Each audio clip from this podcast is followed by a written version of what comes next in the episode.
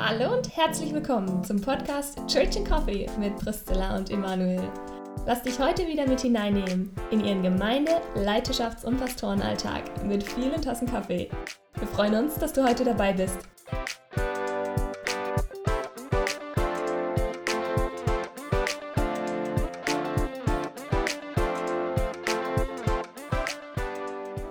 Willkommen zu unserem Podcast Church and Coffee.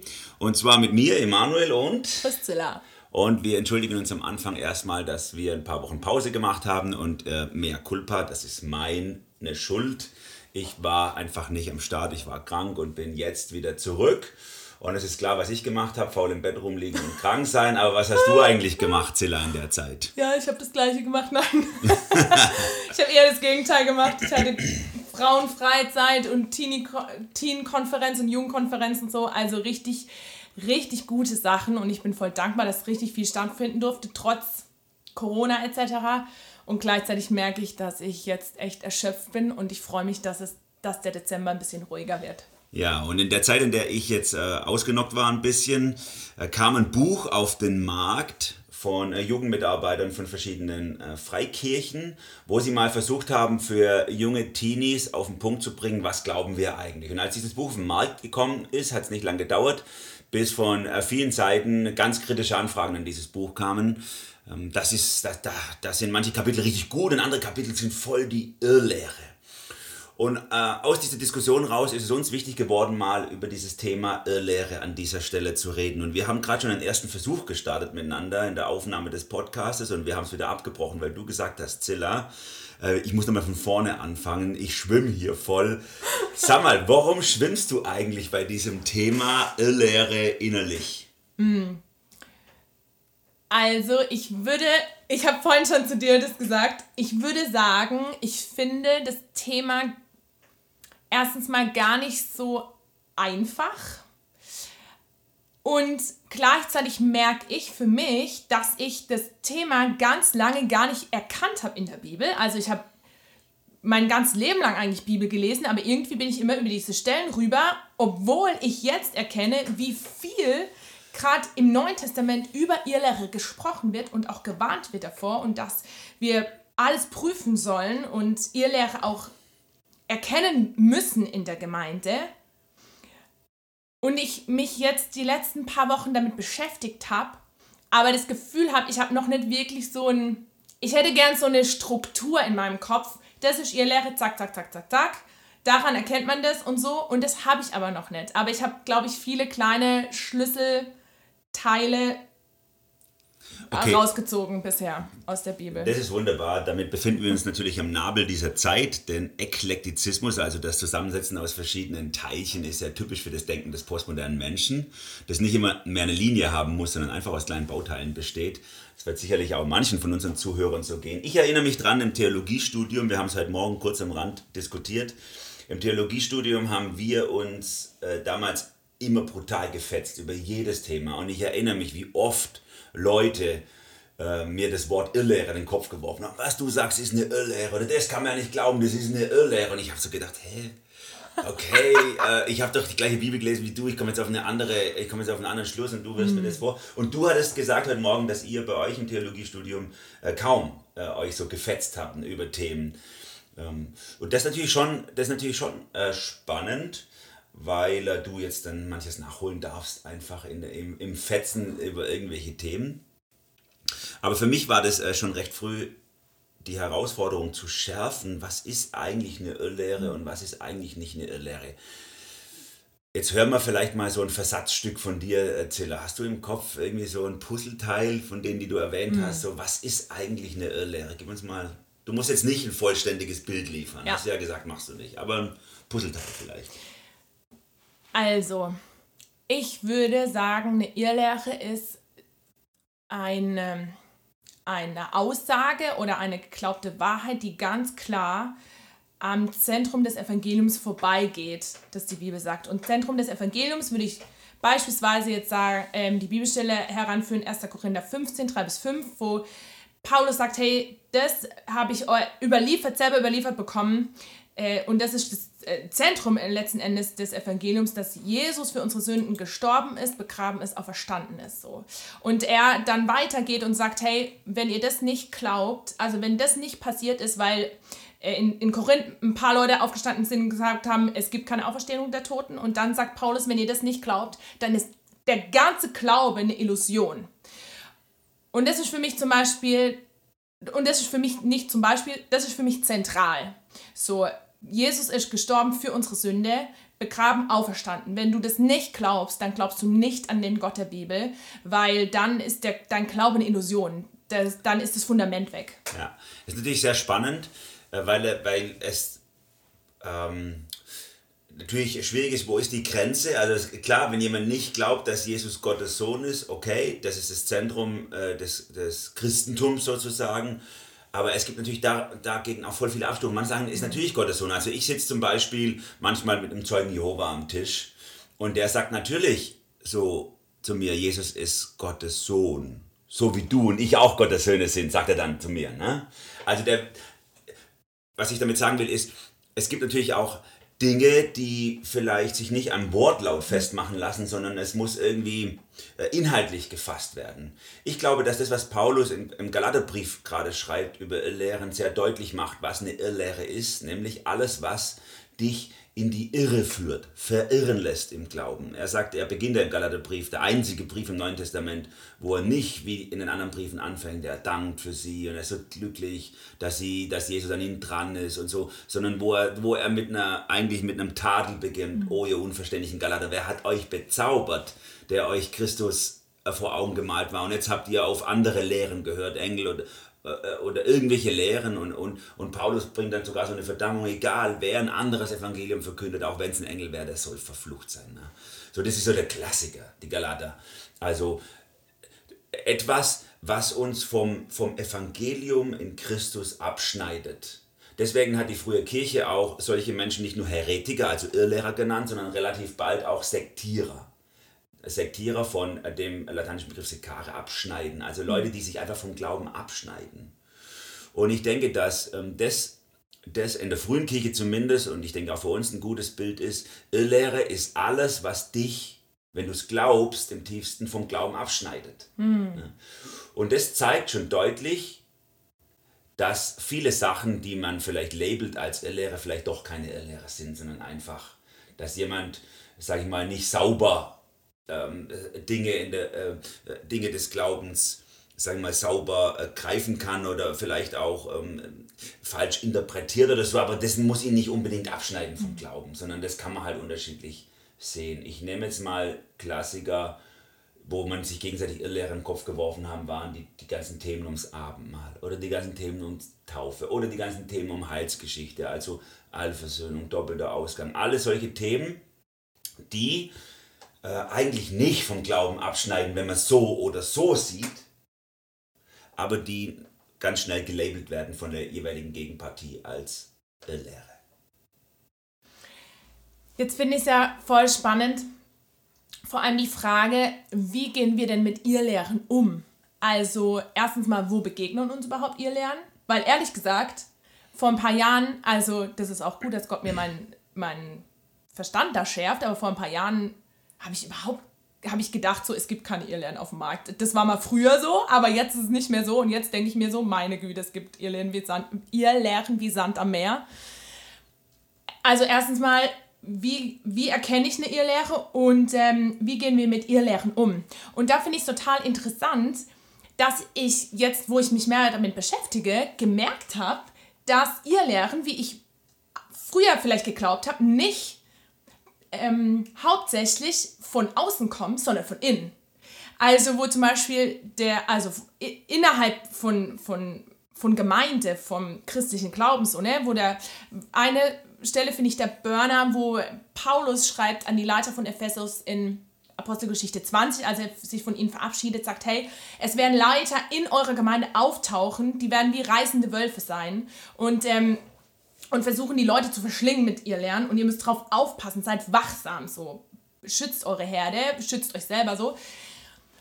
Und es kommt ständig, ne? Also in, äh, im Neuen Testament eben, dass die, dass auch Leute auftreten werden, eben nicht als Atheisten zum Beispiel, sondern als Menschen, die sagen, ich habe den Geist Gottes und aber falsche Propheten sind. Ja, und es wäre ja auch einfach, also ist ja klar, wäre wär auch einfach, das zu entlarven, wenn es Leute wären, die außerhalb vom Glauben stehen würden. Das ist genau der Punkt. Also wenn irgendjemand mit einer komplett anderen Religion auf mich zukommt, um mir dies oder jenes zu sagen, dann ist es natürlich keine Lehre, weil das leicht zu entlarven ist. Ne? Und deswegen mich auch nicht in meinem Glauben so sehr ähm, beeinflusst und damit auch mhm. nicht die Gefahr besteht, dass es mich abschneidet vom Glauben, weil ich mhm. enttarne es halt schnell. Mhm. Ne? Wenn jemand sagt, ähm, ich nehme jetzt mal das Beispiel, wenn jemand sagt so, nee, nicht Jesus, sondern äh, wir müssen Buddha folgen, damit wir, so, dann ist es einfach zu, für mich zu entlarven. Dann sage ich, mhm. okay, alles klar. Also, ne, das ist keine Irrlehre, sondern es ist leicht zu entlarven. Aber wenn natürlich jemand kommt und sagt, ja, Jesus schon,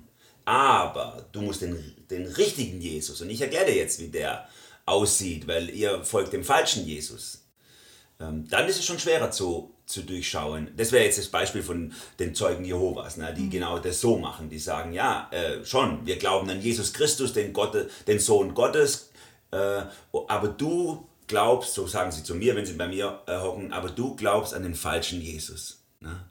Ähm, deswegen ist der Jesus, an den du glaubst, nicht der richtige. Und dann wird es schon schwieriger. Dann muss mhm. ich anfangen zu ja, okay, wir haben den gleichen Satz gesagt. Wir glauben, dass der Glaube an Jesus Christus rettet, aber du meinst einen ganz anderen Glauben an den ganz anderen Jesus Christus als ich. Das ist viel schwieriger. Mhm.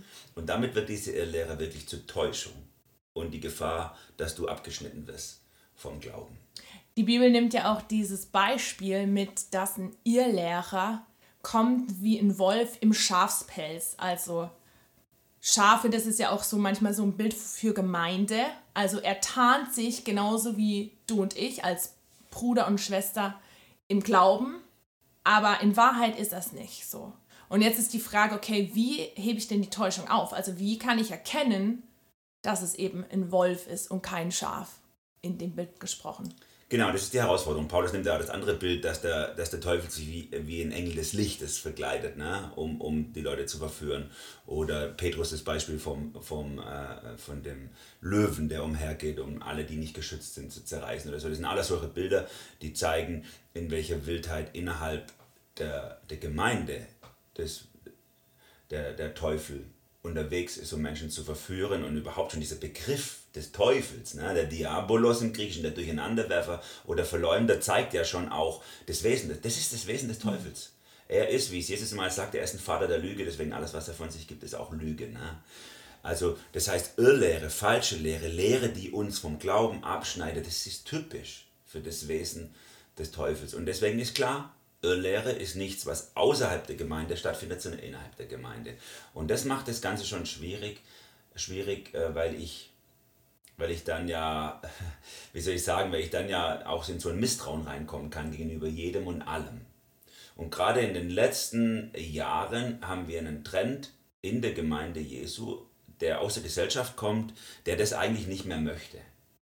Also es gab dieses Schlagwort in den 80er oder 90ern, Lehre, Trend, Liebe eint, was aus einer bestimmten Richtung äh, kam in die Gemeinde, wo man gesagt hat, nee, wir müssen nicht mehr diskutieren über was ist richtig oder was ist falsch. Das war nämlich typisch für die 60er, 70er und bis zu den 80ern, da hat man diese großen Kämpfe gehabt zwischen Wissenschaft und Glaube und wir hatten Recht, wir hatten Unrecht und ein Argument dem anderen um die Ohren gehauen. Und dann kam dieses neue Schlagwort auf Lehre, Trend, Liebe eint, wo man gesagt hat, wir reden nicht mehr über die unterschiedlichen Lehren, sondern wir möchten einfach in Liebe die Einheit suchen. Und da ist natürlich was Wahres dran und natürlich auch was ziemlich Falsches dran. Es ist halt beides. Und das hat dazu geführt, dass man über manche Themen nicht mehr diskutiert hat, sondern sie einfach nebeneinander stehen lassen hat und damit auch Sachen stehen lassen hat, die wirklich vom Glauben abschneiden, die irrlehrend sind. Und heute finden wir vermutlich von dem ganzen Mindset in, innerhalb der Christenheit ultra viele Menschen, die keine Lust mehr haben, äh, Stellung zu beziehen zu bestimmten Themen, sondern einfach sagen, nee, ich, wer bin ich, dass ich jetzt über den Glauben von anderen richten kann? Wer bin ich, dass ich jetzt dahin stehe und sage, das ist falsch? Oder die sogar so rumformulieren, was für, was für ein Hochmut, wenn du jetzt mhm. kommst und sagst, das oder jenes ist eine Irrlehre, das darf man nicht sagen, ne? sondern das muss jeder für sich selber entscheiden. Das finde ich... Ähm, ist ein Trend in unserer, zumindest in unserer westlichen Christenheit. Ich will es mal so auf den Punkt bringen. Vielleicht nicht für die weltweite, aber für die westliche Christenheit. Wie nimmst du das wahr? Also ich wollte dir gerade, also ich habe dir innerlich zugestimmt, nehme ich genauso wahr. Ich nehme wahr, dass gefühlt alles stehen gelassen wird, einfach aus dieser Furcht auch raus. Ich bin intolerant, also Toleranz ist ja auch so ein ganz großes Schlagwort. Und da merke ich, dass eben diese Angst, ich bin dann intolerant, ich bin vielleicht auch zwanghaft oder gesetzlich unterwegs, so Menschen daran hindert zu sagen, nee, ich glaube nicht, dass das, was du sagst oder das, wie du die Bibel auslegst, dass das so, so stimmt. Und gleichzeitig sehe ich da aber eine ganz große Gefahr, weil erstens mal die Bibel ganz klar aufruft, zu unterscheiden, was, was gut und böse ist, was von Gott kommt, was nicht von Gott kommt. Und gleichzeitig habe ich manchmal den Eindruck, wir stellen die Menschengefälligkeit, also ich rede auch von mir, ich stelle die Menschengefälligkeit, dass andere mich cool finden oder tolerant finden und so über das, über die Wahrheit Gottes und über das auch, dass der andere die Wahrheit Gottes erkennt, so, ne? Und über das auch, dass jemand anderes mir vielleicht sagt, hey, Priscilla, ich glaube, da bist du auf dem Holzweg. Mhm. Das ist ganz spannend, wie du das auch äh, eingeleitet hast, gerade deine Gedanken. Äh, du hast darüber gesprochen, dass deine Auslegung der Bibel vielleicht nicht richtig sein könnte. Das ist, das ist sowieso etwas, was erst in den letzten Jahren aufgekommen ist. Dieses Reden von, ja, ähm, jeder hat seine Auslegung der Bibel. Ne? Das ist in der Theologie das Gebiet der Hermeneutik, der Erkenntnis sozusagen, äh, in, wie, wie man die Bibel zu verstehen hat. Es ist schon klar, dass, dass jeder Christ vermutlich sagen würde, die Bibel ist entscheidend wichtig für, äh, als Glaubensdokument aber, aber es ist ja, gibt da ganz unterschiedliche Möglichkeiten, das auszulegen. Und damit zieht man sich natürlich wieder mhm. raus aus dem, aus, dem, ähm, aus dem Dilemma, indem man dann schon wieder relativiert, dass die Bibel wie die Theologie oder die alte Kirche sagen würde, Norma normans ist. Also die Norm, die alles bestimmt, alles andere normiert, so wie es, wie es äh, für, einen, für einen Meterstab äh, so, so ein Vorbild gibt, ne? so einen geeichten äh, ähm, ähm Meter, ich glaube, der liegt in Paris irgendwo, da bin mir nicht sicher, oder äh, gibt es in Deutschland auch einen, der, der liegt so irgendwie in einem Seif drin und das ist ein Meter. Und an dem muss jeder immer wieder ausgemessen werden, was wirklich ein Meter ist, weil in der Realität natürlich sich je nach Raumtemperatur oder Sachen auch ausdehnen oder kürzer oder länger sind und deswegen nicht immer genau ein Meter sind. Und so ist klar, die Bibel ist genau dieses, an dem muss sich alles andere ausrichten, ne? aber das würde nicht mal unbedingt jemand vermutlich ein Lehrer bezweifeln, manche mhm. vielleicht schon, aber viele auch nicht, sondern sie würden ja sagen, ja, aber je nachdem, wie man sie auslegt, ja, die Bibel, komme ich halt auf ein ganz anderes, auf ein ganz anderes ähm, Ergebnis. Und damit wird auf einmal diese, dieses Eichinstrument, das, was einfach unverbrüchliche Wahrheit ist, das Wort Gottes, wird auf einmal wieder so fluide, mhm. wird wieder so subjektiv, weil es ist irgendwie deinem, äh, deinem Verstand, deinem Gefühl unterworfen, wie du es halt verstehst. Ja, genau. Und ich glaube, das ist der springende Punkt oder der Knackpunkt, dass äh, in, also ich wahrnehme, dass wir unseren Verstand über die, über die Bibel setzen. Ne? Also allein, ich bin ja auch ein Kind meiner Zeit. Ne? Alleine, dass ich das sage, meine, ähm, jeder hat irgendwie so seine Auslegung und so bla bla bla. Äh, und indem ich das so einleite, merke ich, okay, ich bin äh, Kind meiner Zeit und ich stehe genauso in der Gefahr zu glauben, naja, so wie ich das halt auslege oder, oder mein Verstand ist entscheidend wichtig irgendwie, aber oder ich bin derjenige, der das prüfen muss mit meinem Verstand so, äh, die Bibel, aber letzten Endes stimmt es ja nicht. Also die Bibel ist das, was, was eben, wie du, wie du gesagt hast, der Meter, der Meter, der den Meter vorgibt und nicht mein Verstand.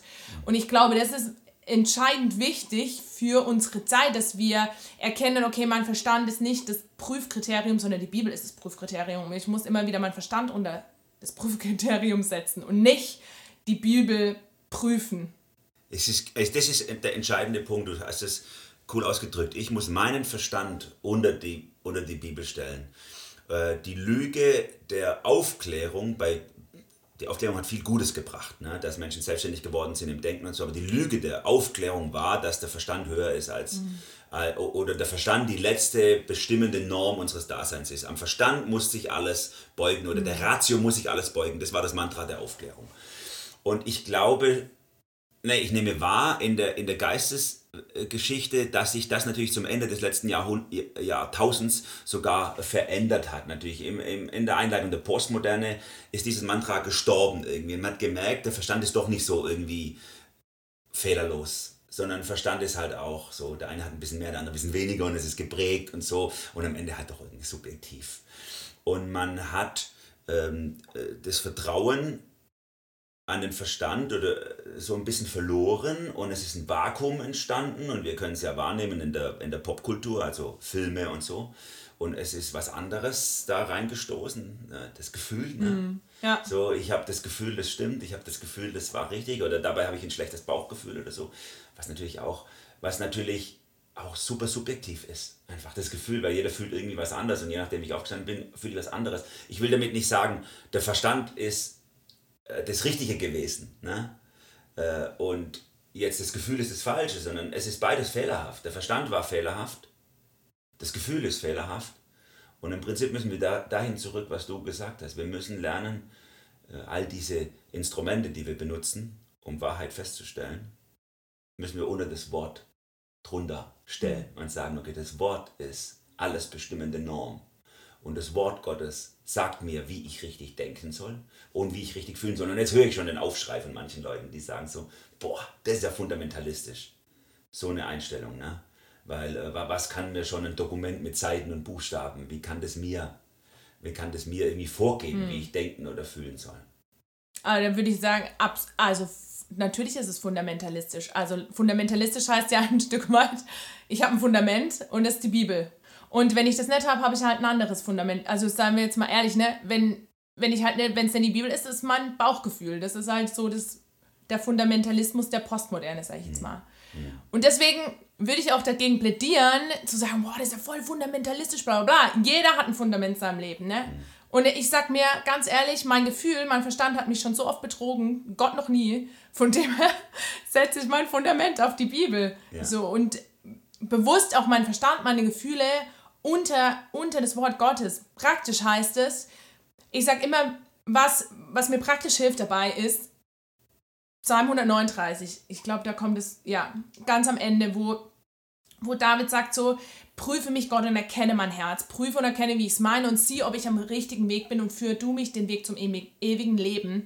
Und das bete ich immer wieder, vor allem wenn ich gerade so herausgefordert bin mit zum Beispiel dem Buch, wo ich denke so, boah Gott, ist also irgendwie merke ich, das bringt eine ganz große Unruhe in mir hoch und ich weiß nicht so genau, was da, was da stimmt und was nicht und so, dass ich das bete und sage, Jesus, prüfe du, prüfe du. Und dann das Coole ist, dass Gott mich nie im Stich lässt, dass Gott immer da mir Erkenntnis schenkt und Weisheit schenkt und auch eine, immer wieder einen Frieden reinbringt und ich dann immer wieder unterscheiden kann. Und das ist so cool, wie du das jetzt gerade beschrieben hast, weil das zeigt nämlich eine ganz grundlegende Wahrheit beim Thema äh, Irrlehre oder beim Thema Wahrheit.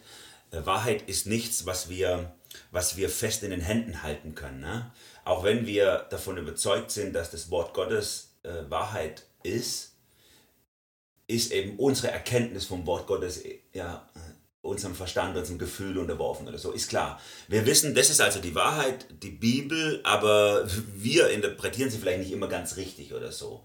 Und deswegen dieses, dieses Gebet an Gott auch, wenn man mit Lehren konfrontiert ist, die wirklich in der Gefahr stehen, uns auch vom Glauben abzuschneiden, dieses Gebet, Herr, ähm, offenbar mir deine Wahrheit. Mhm. Ich weiß, dass dein Wort die Wahrheit ist, aber ich bin zu blöd, um es richtig zu verstehen, es richtig mhm. zu erfassen und ich bin vielleicht in der Gefahr, mich beeinflussen zu lassen von diesem und jenem, wer das so klug redet oder so schön oder es sich so gut anfühlt. Und, und, dann, und dann bin ich so schnell auf einem schlüpfrigen Weg mhm. ne, und verlasse deinen Weg. Deswegen führ du mich. Ne? Mhm. Und das zeigt, dass, dass Wahrheit zwar in einem Dokument gefasst ist, in der Bibel, aber dass es natürlich im tiefsten eine Person ist, nämlich Jesus. Hm. Ich bin der Weg, die Wahrheit und das Leben. Niemand kommt zum Vater, denn durch mich, sagt Jesus. Ne? Er ist diese Wahrheit und Wahrheit kann ich nur ergreifen in der Beziehung zu dieser Person, Jesus Christus. Ne? Wenn ich diese Beziehung hm. nicht habe und nur das Glaubensdokument nehme, die Bibel, dann ist es auch kaputt, dann ist es auch tot, dann ist es auch keine Wahrheit. Hm. Dann ist es ähm, ein tödliches Instrument in meiner Hand. Ne? Deswegen braucht es diese beiden Dinge. Es braucht das Dokument der Wahrheit und es braucht die Person, die Wahrheit ist. Ja. Und ich denke auch, dass die Bibel da so eine coole Balance auch schafft, oder Balance ist vielleicht das falsche Wort, aber so zwei Prüf, so zwei, ich sag mal, Eckpfeiler reinschlägt, weil man kann jetzt auf zwei Seiten runterfallen. Entweder oder bei ihr Lehre auf zwei Seiten runterfallen. Man schläft die ganze Zeit und denkt, es ist nichts ihr Lehre, ich glaube einfach alles so. Oder man rennt jetzt zwanghaft durch die Gegend und denkt, ich muss jetzt überall die Irrlehre ausfindig machen und was ich jetzt falsch glaube und richtig und so, kann auch eine, zu einer Zwanghaftigkeit führen. Und da finde ich es cool, dass die Bibel auf der einen Seite, einen Seite sagt, seid wachsam, so, prüft alles, das Gute behaltet. Und auf der anderen Seite, aber eben im Johannesbrief, genial gesagt wird, so, hey, der, der in euch lebt, ist größer. Äh, das wird in, in Verbindung gesagt mit ihr Lehre. Der ist größer als der, der in der Welt ist, als der, der die äh, ihr Lehre schafft oder der Ursprung von ihrer Lehre ist, der Teufel. Und das finde ich genial. Und ich glaube, wenn wir in diesem Setting bleiben, auf der einen Seite wachsam zu sein, auf der anderen Seite zu wissen, der Heilige Geist in mir ist derjenige, der mich in alle Wahrheit hineinleitet, dann glaube ich, haben wir einen guten Umgang mit ihr Lehre. Ja, finde ich, das finde ich sehr cool, wie du das ausgedrückt hast. Ähm, wir haben, wir haben diesen Gott, an, den, an dessen Hand wir gehen dürfen und brauchen auch keine Angst zu haben vor Lehre. Wir dürfen, mhm. wir dürfen einfach ähm, in dieser engen Beziehung mit Jesus bleiben, uns immer wieder an der Bibel unser Gewissen, unseren Verstand, unser Gefühl schärfen lassen und verändern lassen. Und äh, immer mehr können wir dann auch erkennen, was Wahrheit ist und äh, brauchen dann aber nicht die Leute irgendwie zu verurteilen. Ne? Es gibt ja so Leute, die alles abschießen, was bei drei nicht auf dem Baum ist, irgendwie so. Sondern wir können einfach vor uns sagen, nee, das ist nicht richtig. Ne? Und so mehr Verantwortung haben, natürlich, das ist nochmal ein anderes Thema, dann müssen wir schon auch was sagen dazu. Also ähm, wenn wir eine, eine, eine Jugend leiten, so wie du jetzt, also Teenies davon abhängen, von dem, was du, was du ähm, glaubst auch, sage ich mal, dann, dann hast du natürlich nochmal eine größere Verantwortung, auch mal eine Stellung zu beziehen und zu sagen, das oder jenes ist, äh, das schneidet euch vom Glauben ab, das ist Irrlehre. Ne? Ja. Oder wenn man, wenn man Gemeinde leitet, äh, eben auch oder so, wenn man da Verantwortung hat. Aber ich muss nicht zu jedem und allem was gesagt haben oder so und muss nicht überall Stellung beziehen. Kann da auch eine Gelassenheit entwickeln zu dem, was es so auf dem Markt gibt. Und ich würde auf jeden Fall auch da, dafür plädieren, dass wir den Begriff Irrlehre nicht zu früh aus der Tasche ziehen. Ne? Ähm, nur weil jemand über ein bestimmtes Thema anders denkt als ich, ist er nicht gleich ein Irrlehrer, mhm. sondern wirklich, ich würde den versuchen, wie Paulus, ganz eng zu fassen. Ne? Wenn wirklich jemand in der Gefahr steht, das ist das Thema von Galaterbrief, ihr steht in der Gefahr, aus dem Glauben rauszufallen, weil ihr das glaubt, was, was euch äh, jemand eingeflüstert hat. Ne? Und da ist Paulus ja so krass im Galaterbrief, sagt er, wenn jemand ein anderes Evangelium verkündet, als das, was ihr verkündet, auch wenn es ein Engel ist oder irgendeine Macht, der sei verflucht. Mhm. Der sei verflucht. Ja. Und ich glaube, das ist auch schon wichtig, da auch, ich glaube, da ist der falsche Ort für Barmherzigkeit oder für, ja, ist schon okay, sondern dann, wenn wir erkennen, auch durch Gottes Geist erkennen, da ist eine Irrlehre und wir auch Verantwortung haben ne, für andere Menschen, dann ist auch ganz klar zu benennen. Ja. Gut, das ist natürlich schwierig, sage ich mal, in unserer heutigen Zeit, weil, weil ähm, ich habe das ja konkret selber schon erlebt, weil das natürlich auch nicht gerade auf Gegenliebe stößt. Wir, wir leben ja eher in einer Zeit von ich bin okay, du bist okay, wir sind okay. Wir haben es heute Morgen schon mal gehabt miteinander. Das Mantra äh, der äh, äh, postmodernen Geisteswissenschaft könnte man fast sagen, so alle sind okay, jeder kann glauben und tun, was er will. Wie können wir, das wäre jetzt mal auch die Frage für mich, wie können wir in so einem Umfeld wirklich auf eine gewinnende und jetzt nicht abstoßende Art und Weise auch klar Position beziehen zu Themen, äh, Lehren, äh, die vom Glauben abschneiden. Also wie machen wir das? Hm. Also ich mache es meistens so, wenn ich jetzt mit gerade mit Teens und Jugendlichen diskutiere, also da geht es ja ganz viel zum Beispiel über keine Ahnung, Sexualethik oder so. Da würde ich jetzt nicht unbedingt gleich den Stempel der Irrlehre drauf machen, aber ich würde schon sagen, dass es da viele Richtungen gibt, auch im christlichen Bereich, wo ich absolut unbiblisch finde. So. Und da ist mein Versuch, die Teens und Jugendlichen zu gewinnen für Gottes Idee. Weil das Ding ist, Wahrheit und Gottes Design schlägt immer Lüge, weil es ist immer attraktiver. Und Lüge ist einfach nur der Versuch, Gottes geniale Wahrheit äh, zu verdrehen und uns schmackhaft zu machen. Es ist aber nicht schmackhaft, es ist fade. Und ich glaube, das ist, das ist, ähm, das ist das Wichtigste. Also, dass wir selber äh, erkennen, hey, die Wahrheit ist das Beste, was mir passieren kann. Die Wahrheit ist, das, Gott ist das Leben. Ne? Und das volle Leben. Und alles, was ihr Lehre ist, ist fade, ist öde, ist tot, bringt Tod mit sich. Und das würde ich, so würde ich, so würde ich dran gehen sagen, hey, ich will das Leben für dich. Deswegen sag ich, also deswegen spreche ich das in dein Leben rein. Aber wenn die Person dann sagt, hey, das ist mir scheißegal, ich ziehe meine eigenen Wege, dann muss ich das auch so stehen lassen.